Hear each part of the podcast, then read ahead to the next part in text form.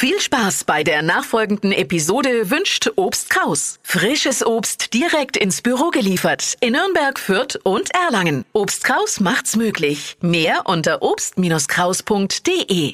Einen wunderschönen guten Abend. Können Sie sie noch haben, die virtuellen Kommunikationen, die Zombies auf den Zoom-Bildern?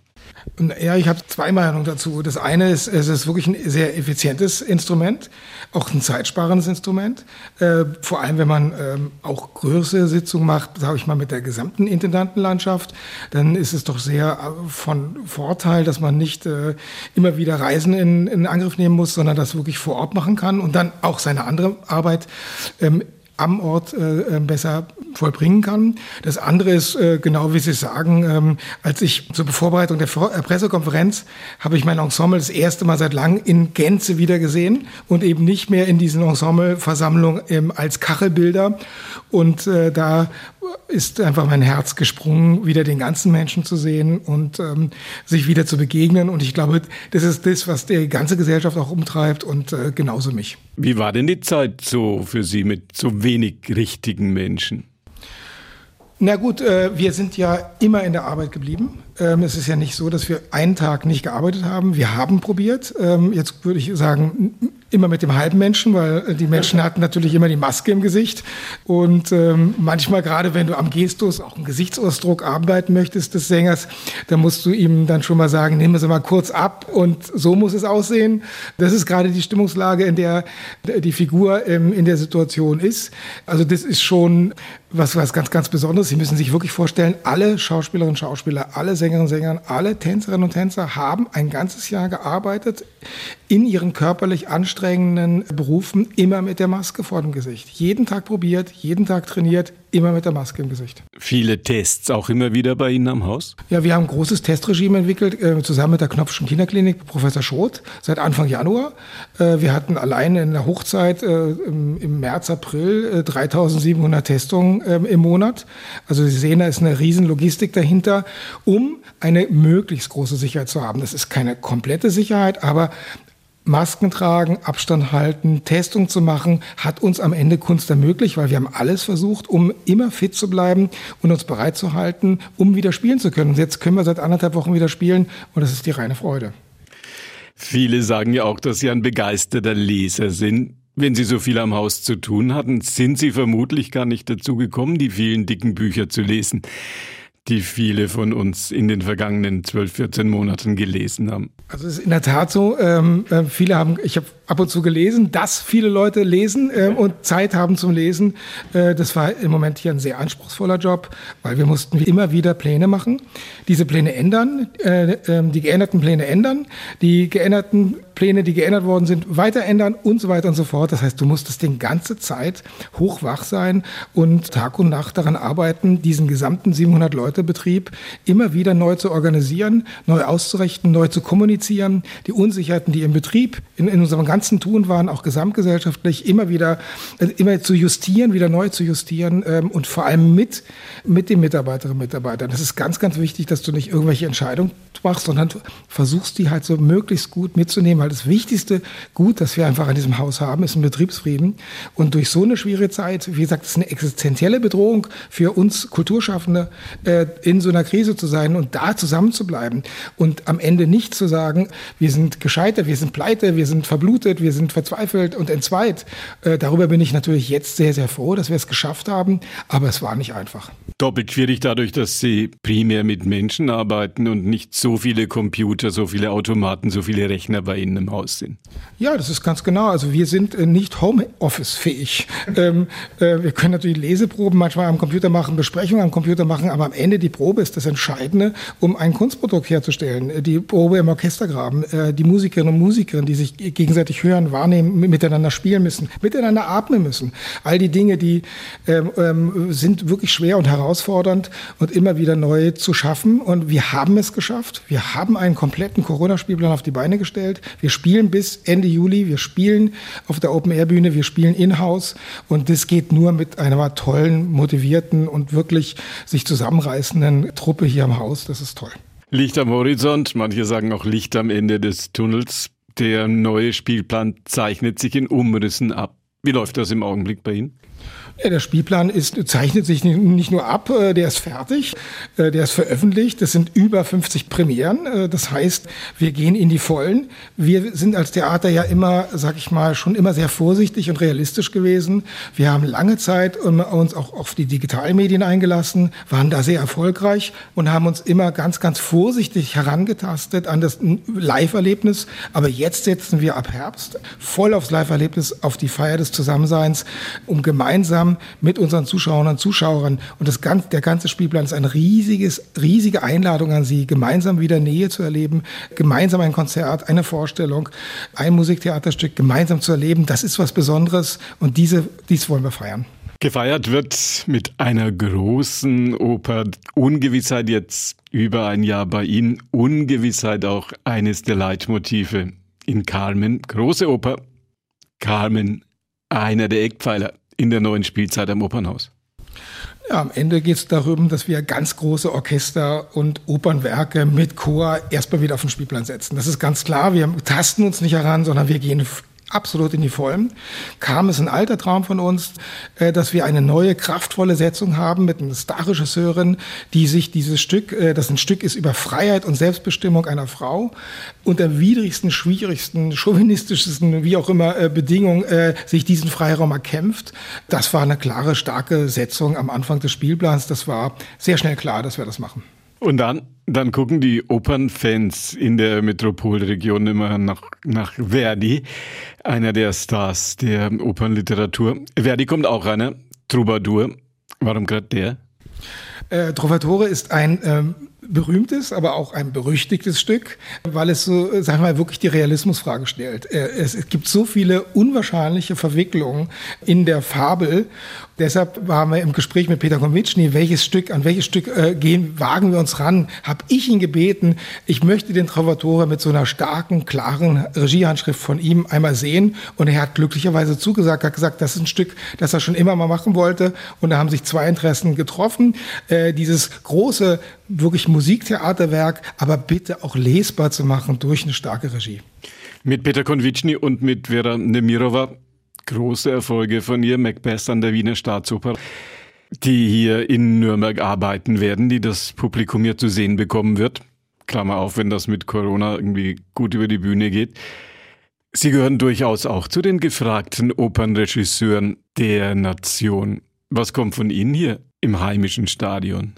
Äh, ich werde gemeinsam mit Joanna Malwitz Peleas und Melisande machen. Hintergrund der Geschichte ist, äh, Peleas und Melisande war die erste Aufführung, die ich gehört habe von Joanna Malwitz in Frankfurt. Und das war der Moment, danach haben wir uns getroffen, wo wir uns quasi das erste Mal sozusagen beschnuppert haben. Und meine Entscheidung war dann schon ganz klar zu sagen, diese Frau möchte ich nach Nürnberg locken. Und ähm, insofern war es mit diesem Stück verbunden und äh, so setzen wir unsere Zusammenarbeit fort. Ich möchte bei den Regisseurinnen und Regisseuren auch einfach sagen, wir haben eben genau, glaube ich, eine Mischung. Alle Regisseure sind der Modernität, aber auch der Sorgfältigkeit äh, verschrieben. Und wir haben eben große Altmeister, große international renommierte Regisseure. Wir haben äh, starke Handschriften aus der jüngeren Generation, die schon erfahren ist. Und wir haben aber drei junge Regisseurinnen, Ilaria Lanzino, Nina Russi und Annika Nitsch, die alle äh, große Theaterpreise schon gewonnen haben und die hier ihre ersten Arbeiten in Nürnberg machen werden. Äh, Ilaria Lanzino hat jetzt Blaubartsburg ähm, und Pimpinone schon gemacht und die wird den Liebestrank inszenieren. Und auf diese jungen, starken Handschriften bin ich auch ganz, ganz neugierig. Kann man es gar nicht erwarten, dass es wieder losgeht. Schwerpunkt, Programmschwerpunkt sowohl am Schauspiel als auch an der Oper. Rassismus und Gewalt naheliegende Frage. Warum haben Sie sich gerade für diesen Schwerpunkt entschieden? Ähm, naja, Nürnberg ist ein ganz besonders geschichtsträchtiger Ort, im Guten wie im Schlechten, wie wir wissen. Äh, das heißt auf keinen Fall, dass wir als Staatstheater äh, belehrend auftreten wollen, aber es gibt nun mal Fragen und die Menschen hier in Nürnberg wollen darauf antworten, die wir auf künstlerische Weise geben können das Thema NSU-Komplex, das leider auch mit Nürnberg verbunden ist, ähm, und das bundesweite Projekt Kein Schlussstrich sind ein Schwerpunkt der gesamten Spielzeit des Staatstheaters. Das Theater ist ein großes öffentliches Forum, das wollen wir immer wieder sagen, das sich vor politischen Themen und Gefahren nicht wegducken darf. Das ist der Grund fürs Thema Rassismus und Gewalt. Wie das aussehen kann, wird es gleich zum Auftakt der Saison am Schauspiel geben. Die beginnt im Saal 600 an der Fürther Straße, einer der großen historischen Orte in dieser Stadt. Wie kann das aussehen? Was kommt da? Wie haben wir uns das vorzustellen? Das hat natürlich äh, zweifellos eine ganz besondere Kraft, wenn wir uns in Saal 600 mit den Nürnberger Prozessen beschäftigen oder mit einem szenischen Kongressrundgang äh, durch die Kongresshalle. Der Saal 600 bewahrt den Triumph der Gerechtigkeit und die Kongresshalle den Ungeist des Größenwahns. Und ich denke, ein Theater muss mit solchen Geistern umgehen. Ihr Schauspielchef, der Nürnberger Schauspielchef Jan-Philipp Kloger, hat etwas geschafft, worüber viele Menschen hier in der Metropolregion stolz sind. Er hat mit wundervollen Inszenierungen das Publikum verzaubert und er hat es geschafft, dass auch das nationale Feuilleton wieder nach Nürnberg kommt. Weit über die Grenzen der Stadt hinaus wird das alles wahrgenommen und die ersten Theatertouristen, habe ich gehört, kommen auch schon nach Nürnberg. Was hat sich Ihr Theaterchef, was hat sich Jan-Philipp Kloger für die kommende Spielzeit vorgenommen? Ähm, Jan-Philipp Kloger wird im Zusammenhang auch mit eben dieser Auseinandersetzung mit den Kontinuitäten von rechts, wird er ein großes Jelinek-Projekt machen, und zwar Wolkenheim und Rechnitz, der Würgeengel, das schweigende Mädchen. Und es thematisiert die Nazi-Verbrechen ebenso wie die NSU-Morde und Prozesse und stellt das Schweigen an den Pranger.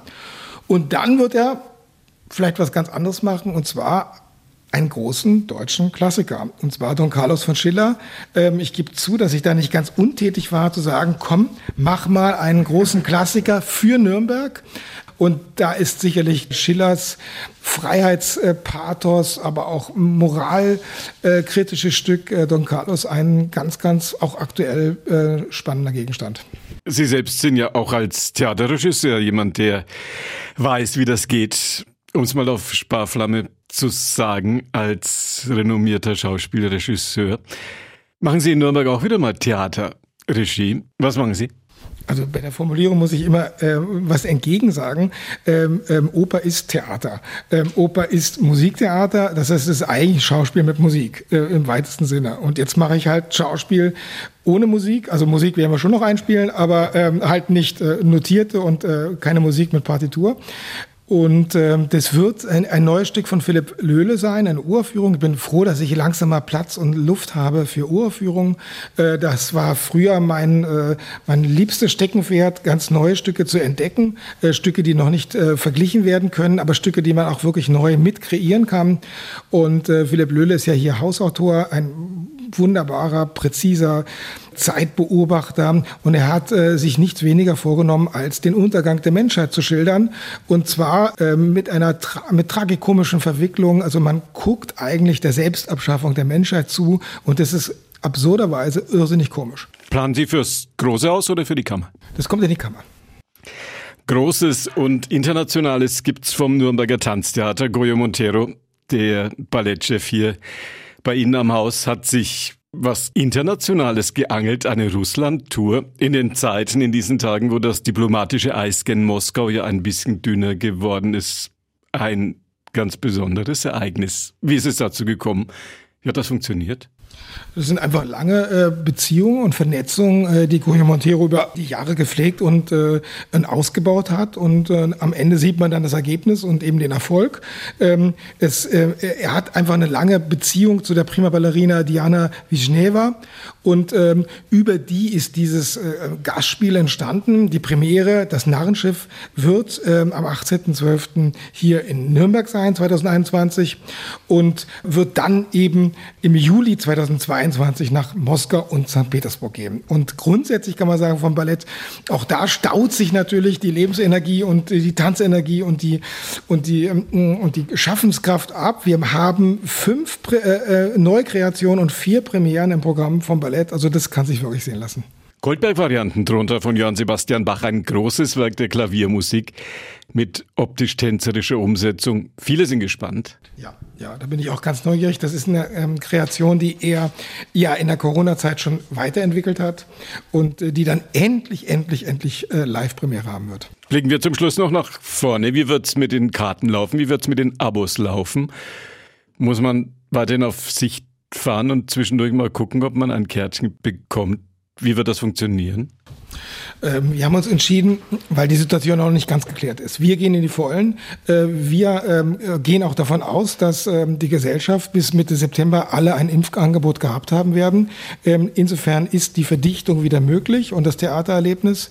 Trotzdem bei allen Unwägbarkeiten und von Delta und Y-Varianten oder wie auch immer, haben wir uns entschieden, erst Januar 22 ähm, das Abo wieder aufzulegen, damit einfach keine zu große Verunsicherung reinkommt und wir flexibel bleiben können. Das heißt, man kann ähm, ganz normal die Tickets kaufen, die primären Abos bleiben bestehen, aber alle anderen Abos äh, haben wir sozusagen noch ein bisschen zurückgestellt. Ab Januar 22, du hast Vorkauf, Vorkaufsrechte, ansonsten kannst du dir die Karten ganz normal vorbestellen. Nach wie vor ist es natürlich wichtig, dass die Rückverfolgbarkeit äh, der gebuchten Plätze ähm, nach wie vor notwendig ist. Und dann Maske, Distanz, Abstand, all diese Dinge.